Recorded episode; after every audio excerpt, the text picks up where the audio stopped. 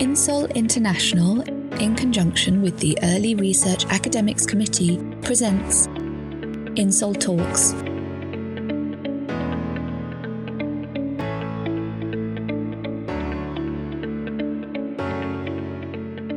Hello, everyone. My name is Eugenio Vaccari, and I'm the chairperson of the INSOL ERA subcommittee. Welcome to another episode of INSOL Talks.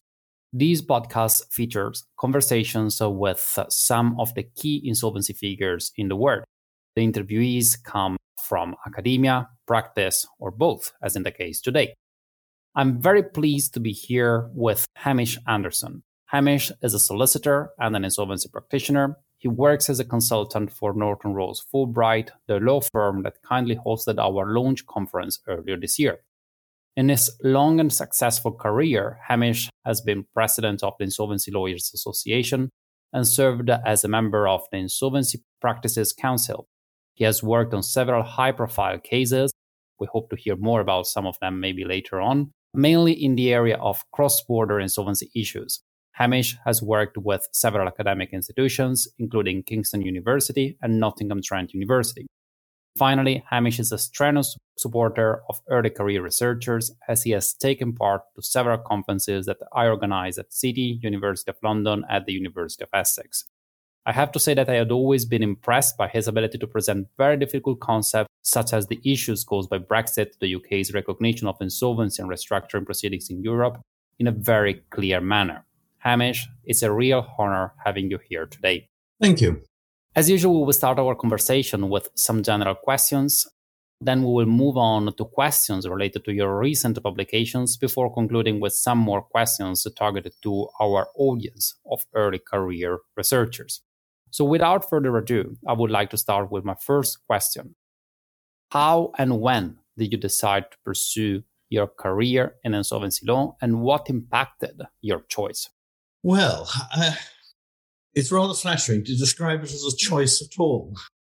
I was a newly qualified solicitor with a practice in the southwest of England, and I was doing a fairly general mix of commercial law practice in what would now be called the SME market. When the firm was approached to act for a an administrative receiver appointed by one of the clearing banks.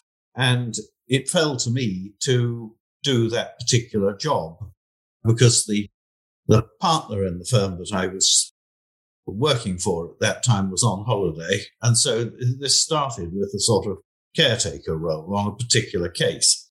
He returned from his holiday and being the sort of man that he was, instead of muscling in, and taking over, he stepped back and was providing experience and guidance, but encouraging me to get on with it.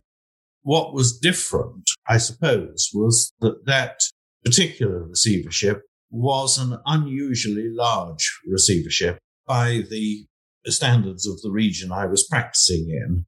And it turned out to be more or less a full time job for about 18 months. It was a fully trading administrative receivership building dredgers. And by the time that that job began to tail off, another and even bigger job had begun for the same administrative receiver, this time who'd been appointed as a receiver of a, a developer group of companies with interests uh, quite extensive interests in the southwest of England, but also outside the immediate area. And by the time I'd finished that job, I was an insolvency lawyer. I was not doing much else. I knew quite a lot about administrative receivership and my um, experience levels weren't anything like what one might have expected from several years post qualification, more general experience it happened. It wasn't so much a choice, it just happened. And I found it interesting. Yeah, thank you. I have to say that after having listened to some of other interviews, it seems that actually insolvency happens on people. It's not something that is deliberately chosen. But I hope that you enjoyed uh, your your trip to insolvency throughout these years. Yeah, you have to have to appreciate that at the time that we're talking about, insolvency law would not have been regarded as a recognized specialization. It was in, apart from very isolated examples at the bar and also one or two boutique practices of accountants, it's not something that would have been a recognized area of specialization in a commercial law practice. Thank you. What attracts you in insolvency law compared to other fields of law, if, if anything specific? Right. I think what did attract me from the outset and continued to do so throughout my career was that you took on a new job which had a, a definite outcome. In the case of the administrative receiverships, it was to work through the receivership so that these were not jobs that carried baggage of client relationships over a long period. Now, that suited me. For many lawyers, the answer would be exactly the reverse, that what they get the most job satisfaction out of is the continuing client relationships and being alongside a, company as it grows or something of that sort. But I like the, the finality of individual assignments. I liked the variety that insolvency law offered because the phone would ring one morning and you'd be asked to act in respect of a new case. And then you got immediate and total immersion in a, in a new line of business. And one learned I, that first case, I learned quite a lot about dredger building. Then I learned about developers and land development, but it became over a period of a career infinitely varied and very refreshing. And the intellectual challenge in all this is that you, you start each problem that's put to you with an analysis of what the answer would be as a matter of general law. And then you factor in the effect of insolvency of one or more of the parties. And so I suppose apart from a discrete body of legislation, that's what gives the subject its intellectual appeal. Thank you. I like this picture from one on one side, I mean the finality linked to, to insolvency, the other one, the intellectual challenges raised by an ever changing and ever new topic. Because as you said, there is uh, probably there is the common aspect um, in insolvency procedure is the procedure itself, but then you need to become an expert in the, all the different areas in which these companies are practicing. So it's always a new challenge, isn't it? Yes. To take an example of a business that I don't suppose I would have encountered in, in any other line of work from my regional practice days. I dealt with running a casino. Now, there are quite a lot of things about running a casino that are not immediately obvious to the punter. Do you want to share any of them with us today? One interesting aspect was that the, the operation of casinos is highly regulated. The regulator, the gaming board, I don't know if it's still called the gaming board, but it was in those days, had a very, very clear perception about the level of profitability that, that a particular casino should be generating. And if it was generating fractionally more than they thought it should have been, or fractionally less, that was warning signs that something, something was not right. It's a a percentage, or it was referred to as a percentage of the drop, should should stay with the house. That's very interesting. Thanks for sharing that with us. Going back to our more general questions, I would like to ask about the purposes of insolvency law. What are these purposes? Whose interests should it serve? And maybe has your view on this matter changed throughout the years or by developing more your academic career in parallel with uh, your professional career? Yes, I think it has. Insolvency law, like any other body of law, is there to serve a social purpose.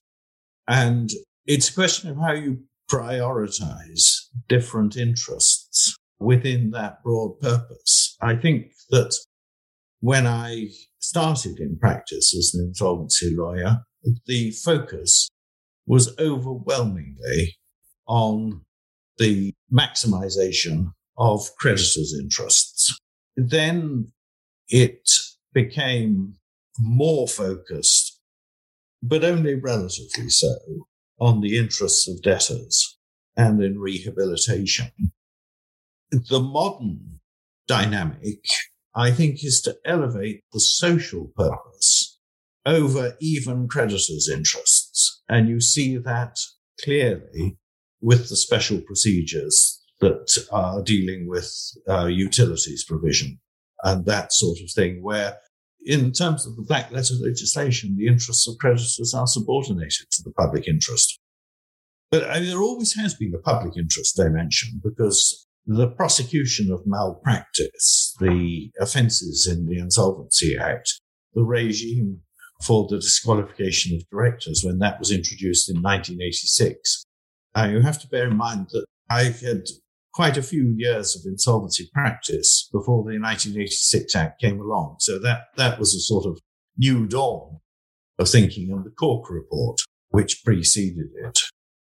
I think that the proliferation of special procedures to deal with businesses of public importance. And the examples that we've seen latterly of companies which are not put into administration but are put into compulsory liquidation with the official receiver acting with the benefit of special managers again because of problems about the potential liability of office holders in those cases, environmental risks um, have featured quite heavily, but also because of the systemic importance of some of these businesses in sectors of industry or, or in communities. And my view is that, that that calls for a bit of more radical thought about what amounts to an insolvency procedure. I'm fascinated by your answer, and that's why I like having these interviews because you can really put all the pieces in the big jigsaw of insolvency law together. You can actually see people like you with so much experience in the field, academic and practice, can really allow you to see the, the whole picture and not simply the bits and pieces separate and not not together. So thanks so much for for this answer. I think that you sort of answer the next question, which is to what extent has insolvency law changed since you start working uh, and or doing research in the area?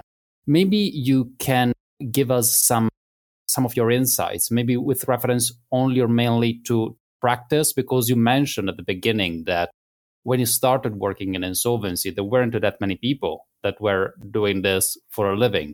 What has changed uh, and how has it changed throughout the years? Well, the law has become immensely more detailed. When I started doing insolvency work in English law, your insolvency legislation occupied a relatively small part of the Companies Act. You had the Bankruptcy Act of 1914 and Williams on bankruptcy the only major insolvency text, actually, at that stage. The law has changed by becoming much more detailed. It's also become, to some extent, a political football as, as it has been used to push a particular agenda in one direction or another. I wouldn't want to overplay that because it seems to me to have, in practice, more to do with the timing of government interest in particular topics than the substance. But there are issues bubbling away about the extent to which you should have transaction avoidance laws strengthened. Some of the interest of government in that sort of subject, I think, is reactive to public scandals. I think that the nature of practice has changed. It's much more regulated than it was when I started.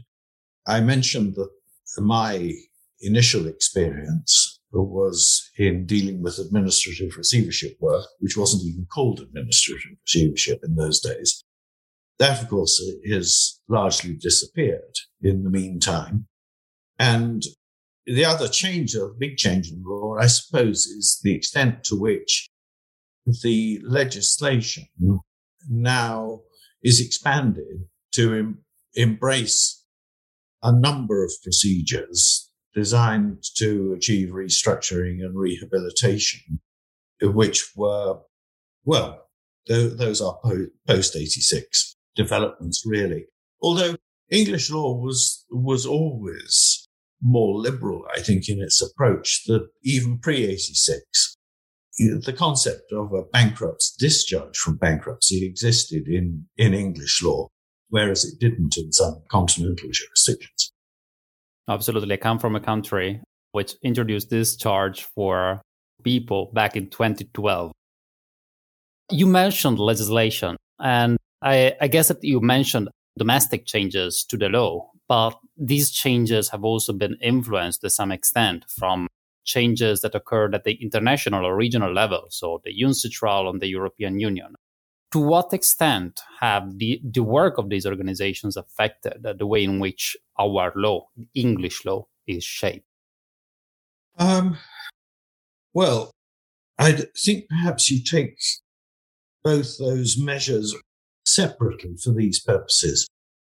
The European regulation, which we lived with for quite a long time before Brexit, was a measure designed to avoid forum shopping within the EU. And there was a trade off that it defined which courts would have jurisdiction to open proceedings and accorded EU wide recognition to proceedings that had been properly opened in return. The interesting thing, I think, about the EU regulation has always been its introspective focus. It's not about cross border insolvency in the sense that we would think of it as a global issue because it's, it is absolutely silent about the treatment of proceedings that are being opened outside the EU, even if they are of profound significance within one or more member states. UNCITRAL, on the other hand, is the product of a much more liberal approach and genuinely looking at cross border insolvency as a global issue and what it does, of course, is to provide a pathway to recognition of foreign insolvency proceedings, but doesn't seek to dictate where proceedings can be opened as a matter of domestic law. So there's a fundamental difference between the two measures in that respect. What they have in common is the concept of COMI. And I think that the concept of COMI is pervasive. And I can see that becoming increasingly important in English domestic law. It won't replace, English law will not replace the restrictive approach of the EU regulation, which requires that main proceedings are opened where the center of main interests is, is to be found. But we get the relevance of COMI to recognition issues, courtesy of the cross-border insolvency regulations, UNCITRAL, from wherever those proceedings arise. And I think it's foreseeable that the location of a company's COMI, or debtor's COMI, I should say, will be increasingly relevant when the court considers its discretion to open English insolvency proceedings in respect of a foreign debtor. I guess that speaking of COMI, a related issue is also identifying the COMI because I think that it's becoming increasingly difficult, especially for certain types of companies to identify clearly one COMI. I think I read some papers saying that it's increasingly common right now for companies to have potentially more than one COMI throughout the world for the nature of their own business. What do you think about that? I can see that as a matter of theory. In practice, the location of a company's COMI is pretty obvious, usually. So I would like to move on to the last question on this general part, which is about the changes or trends that you currently see occurring in the economy, social life, politics, or the way the business is done. What do you think are these major changes, and how do you think will be the, the impact on the way in which insolvency law and insolvency research is done? Well, we've touched on this already. I think it's the changes or trends have been towards rehabilitation of debtors and restructuring proceedings. And I look at the, the 2020 Corporate Insolvency and Governance Act and look at particularly two measures that were prioritized for introduction in that legislation. The, the moratorium procedure, which as I understand it is still very little used. And by contrast, the restructuring plans in Part 26A of the Companies Act 2006, which have been widely embraced by the practitioner community with a high rate of success.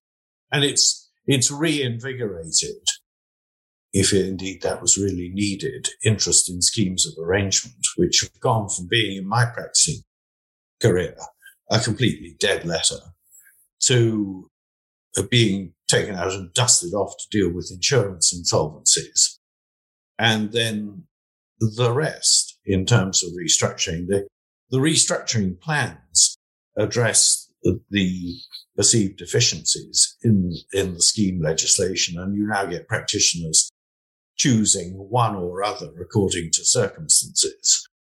And that's been pretty successful, I think. The, the tougher nut to crack is extending meaningful restructuring procedures to the SME market, where cost is an inhibitor.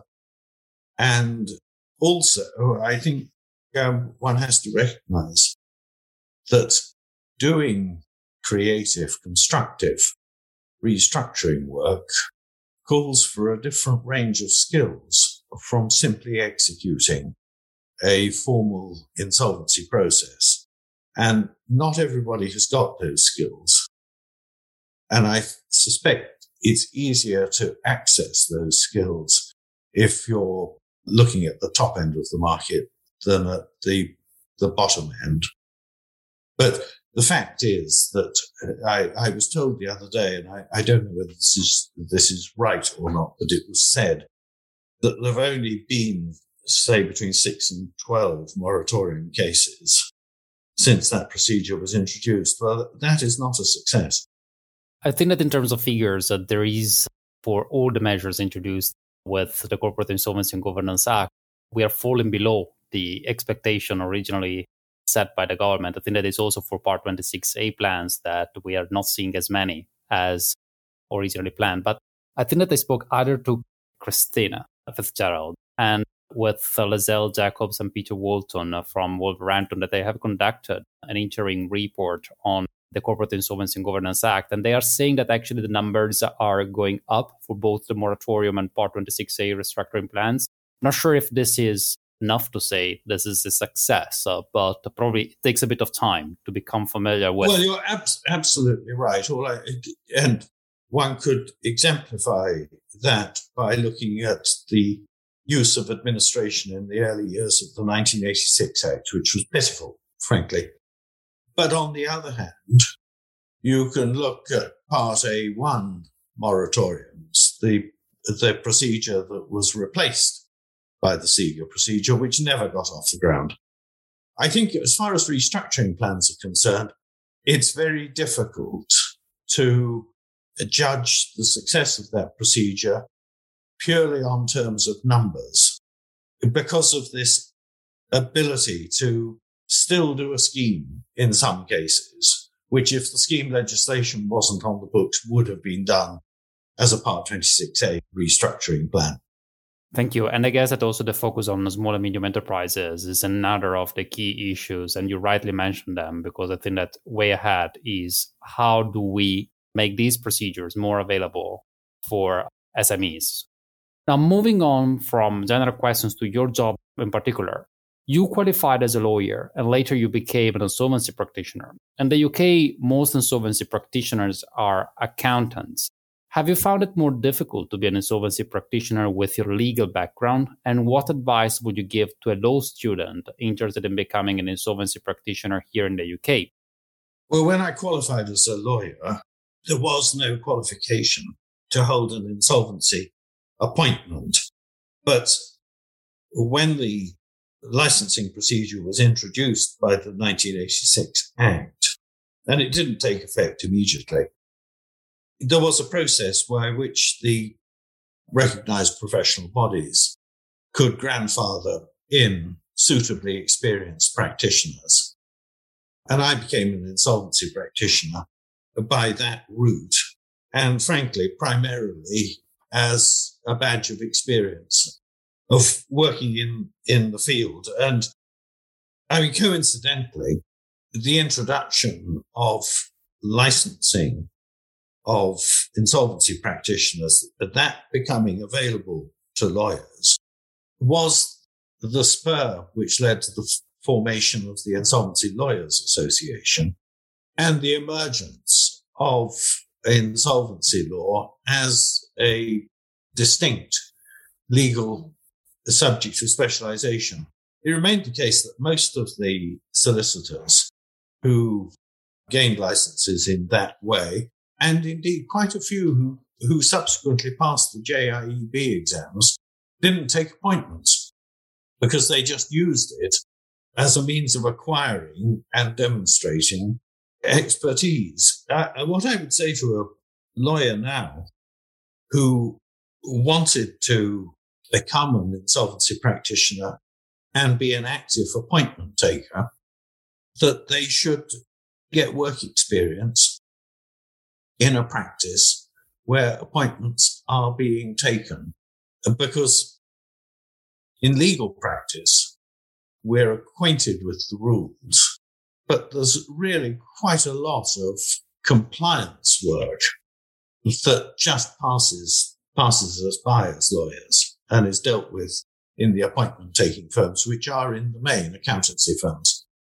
I don't think I would try to, in the in the present highly regulated environment, I don't think I would try to set up as a, as a appointment taking insolvency practitioner without that practical experience gained elsewhere. I think it'd be high risk process.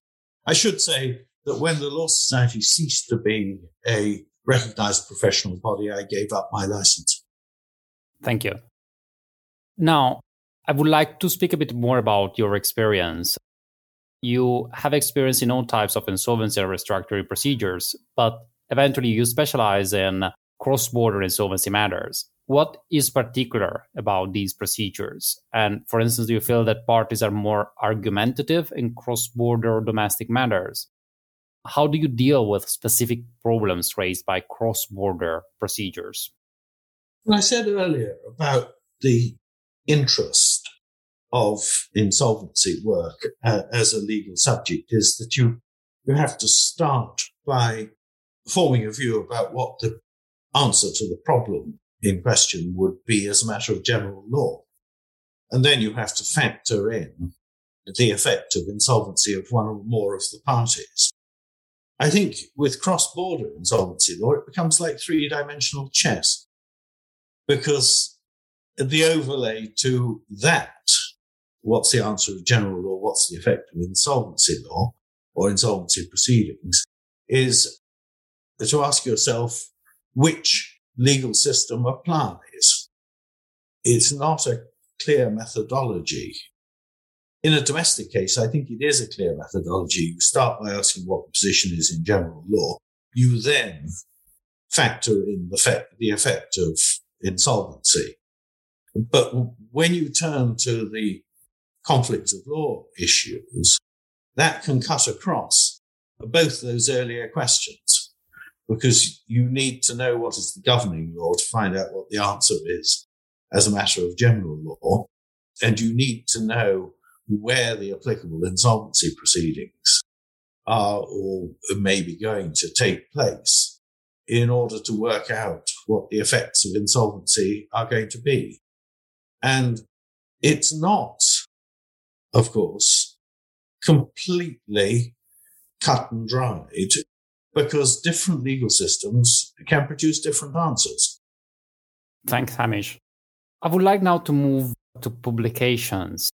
And despite being a, a practitioner, if I may use this term, you have published extensively throughout your career. One of the first books that I remember reading for my research is The Framework of Corporate Insolvency Law, which you published with Oxford University Press in 2017. In this book, you provide a critical examination of modern English corporate insolvency law from both conceptual and functional points of view. Could you tell us a bit more about the book? And also, do you think that some of its conclusions need updating in light of the changes introduced recently to the corporate uh, English insolvency framework? Yes, well, uh, it certainly needs updating, but I'll come come back to that. So you're announcing now a second edition of the book? No, I'm not. I think it's uh, uh that uh, is probably something for someone else to do if it's thought appropriate. But that book came relatively late in my career. It was, it was a retirement project, actually. When I retired as a partner from Norton Rose Fulbright, it provided me with the opportunity to write a book that I'd had in mind for some time before and indeed had on occasions sketched out the text of, of one or two chapters only to get blown off course. So for the script to, to gather dust, there were two, I suppose, factors in leading that. The idea of the book was that when I started as an insolvency lawyer, doing the Dredger receivership, for instance. There weren't many books, hardly any actually, apart from Williams on bankruptcy. So, like most insolvency lawyers of, of my generation, I was self-taught, or largely self-taught. And the idea of the book had always been to, to write the book that I wish I'd had to understand the why the law took its shape for instance, I, I encountered quite early on in, in practice rules against preferences. Well, you need to think a bit about why you have preference rules, and most legal systems do. It's virtually a universal characteristic of insolvency law. But these rules are not just arcane tripwires to catch out the unwary. They serve a distinct function. In that case, principally to uh, give effect to the principle of pari passu distribution and uh, prevent unfair advantage.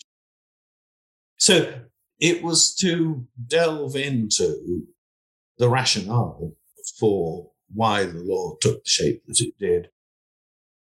It led to wider considerations about meaning of insolvency and meaning of insolvency proceedings and the like.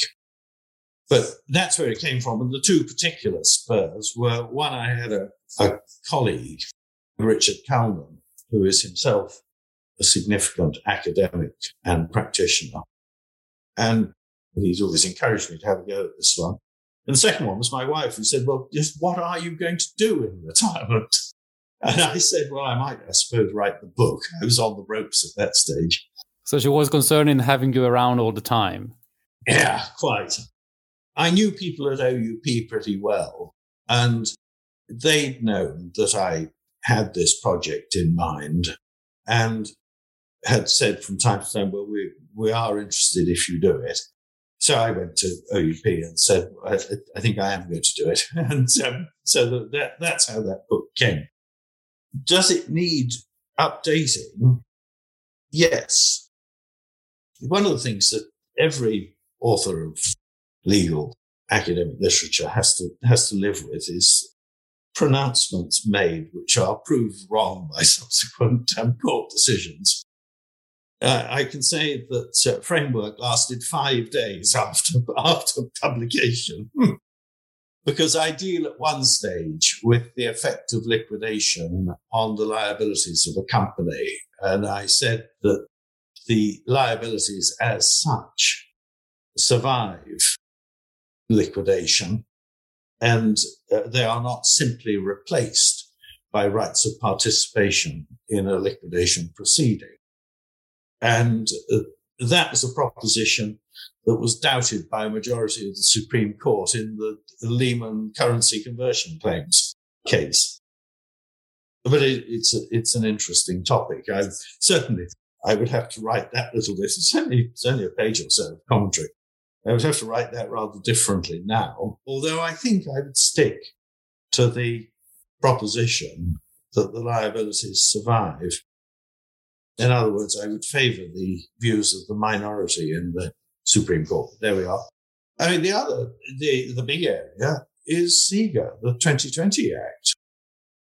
This, this book was written at a time when I was able not to treat schemes of arrangement as an insolvency procedure. I think were I writing it now, there would have to be a distinct chapter on schemes and Part 26A restructuring plans. There would have to be commentary on the moratorium procedure, which I was able to dispose of rather curtly in the original drafting of the Schedule A1 procedure on the basis that it was just not used in practice. So, though, there would need to be commentary on that, but more fundamentally, I mean, in in talking about the nature of English insolvency proceedings, I asserted what was true then that uh, English law doesn't have debtor in possession proceedings. That is no longer true. And so conceptually, that would require rethinking. This whole business about insolvency proceedings and are these procedures which subordinate creditors' interests true insolvency proceedings, which I think they have to be treated as such. But that too requires some adjustment of the conceptual framework. These are all very interesting questions and topics. So, so we look forward to a second edition. And uh, I hope that you will be in charge of uh, that second edition, or at least that you will tell us who will be in charge of that second edition when you will decide that it's, it's time to, to revise your book. I would like to continue a bit more on publication strategies because we have a lot of members, uh, especially from outside the UK, that are practitioners and uh, researchers. So they are academics and practitioners. It's it's quite uncommon, at, at least I mean for a person like like me. I mean who moved from practice to to academia. Now I mean I'm only an academic, but it's quite common in other jurisdictions to be a practitioner and an academic. So when you are an, a practitioner and an academic, you have two full time jobs. How can you find time to actually add a third full time job, like starting think about publishing a book like the one that you published, and what strategies do you use to actually find time to to write down your thoughts? Well, I didn't find time to write a framework, but I did find time to write write other things. I the crude answer, I think, is that the demands of academic work were always subordinated to practice. They had to be. I did the academic work when I had the capacity to do it. As to coming up with publication projects, I would caution against practitioners simply writing up particular problems that have crossed their own desks and which have struck them as being interesting points. I have done it, but there is a danger that, that you're picking up something about which you're not completely objective and which is in fact too detailed to be appropriate for a publication. As to what I did and when I did it, some of what I've done is, I'm one of the editors of Lightman and Moss, for instance. Now, the input to that title is dictated as much as anything else by the publisher's requirements. The other thing that I did do frequently was that in practice, you get asked to speak at conferences on topics. And actually, my experience is anyway, that it takes quite a lot of work to prepare to give what may be a comparatively um, casual presentation, but it still requires quite a lot of work. I very often combined the preparation of a talk of that sort with writing an article on the same subject, which might, which might in fact be more detailed. You've done the research and you've thought about it and then you deliver the presentation, but you, you actually, the, the real hard thought has gone into the written product. Yeah, you usually have much more to say than the 20 or 15 minutes allocated to your presentation. we all agree on that. With, with somebody holding up something that says five minutes, one minute. Well, all the bell. Amazing. Thanks so much.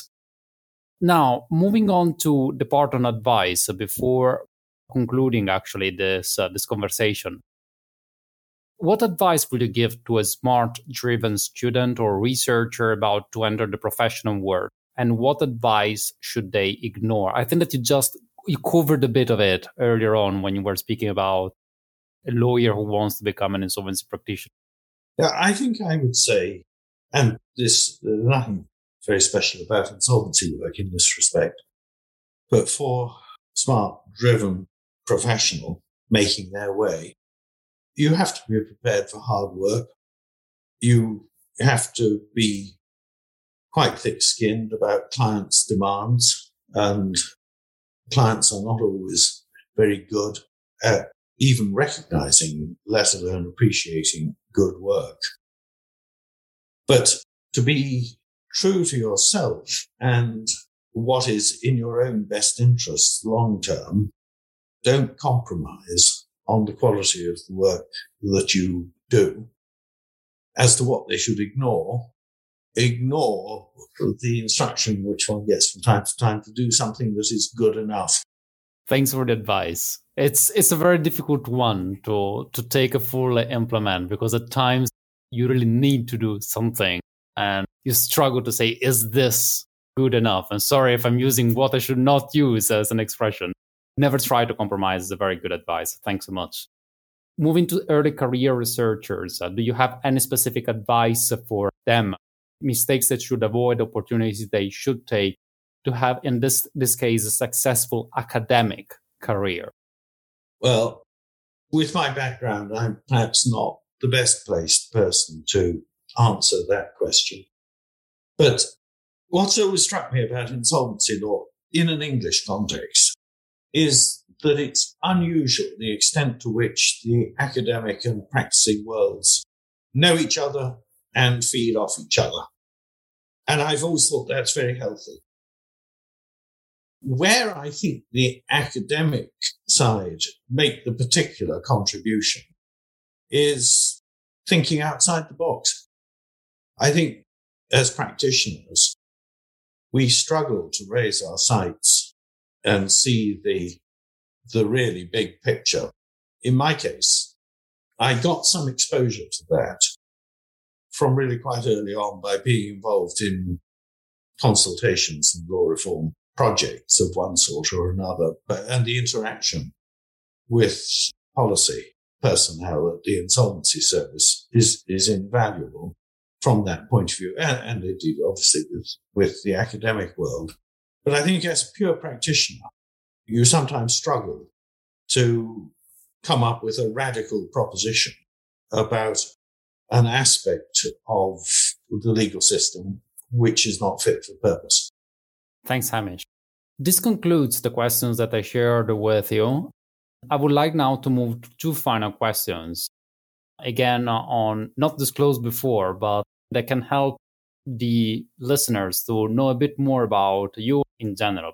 So the first question that I would like to, that would like to ask you is what is one of the best or most worthwhile investments that you have ever made? And I'm not necessarily speaking of investments of money. It could be time, it could be energy, it could be anything else. Well, in terms of my career, I think it was doing the academic work because that forced me to think about things much more deeply than I would otherwise have done. There's nothing, uh, you will know this as, as well as I, there's, there's nothing quite like putting it down on paper to force you to crystallize your thoughts. I also, I benefited enormously from working with some extremely able practicing lawyers in the course of my career, both at the bar and on the solicitor side of the profession. So in terms of intellectual investment, that's what I'd identify. Thanks, Hamish. My final question for today. In the last five years, what new belief, behavior, or habit has most improved your life and why? Oh, well, those five years include a period in which, throughout which I've been a consultant at Rose Fulbright. And paradoxically, the lockdowns with COVID put an end to my traveling to London for meetings and, and going to the office. So I, I have latterly been uh, doing all my consultancy work from a barn in Cornwall. Uh, but my desk is set up as it was in the London office with indeed the same bits of kit which came down in boxes and were plugged in down here. And the difference is, uh, in a word or words, quality of life. I'm not sorry to have stopped weekly commuting to London. Thanks, Hamish. Uh, I still love London, so I would weekly commute to London. but I see your point. And thanks so much in general for all the answers and for this interview. It has been really, really amazing. We really appreciate your feedback and we thank you really a lot for having been here today and shared your experience with us. Thank you. It's been a pleasure. If you have enjoyed this podcast, make sure to subscribe on your favourite podcast provider so you don't miss an episode. Contact us on LinkedIn and Twitter at Insol International using the hashtag InsolTalks. The information provided is intended for a general audience and reflects the personal views of the participants. This podcast is distributed under a Creative Commons Attribution, Non Commercial, No Derivatives 4.0 International License. Thank you for listening.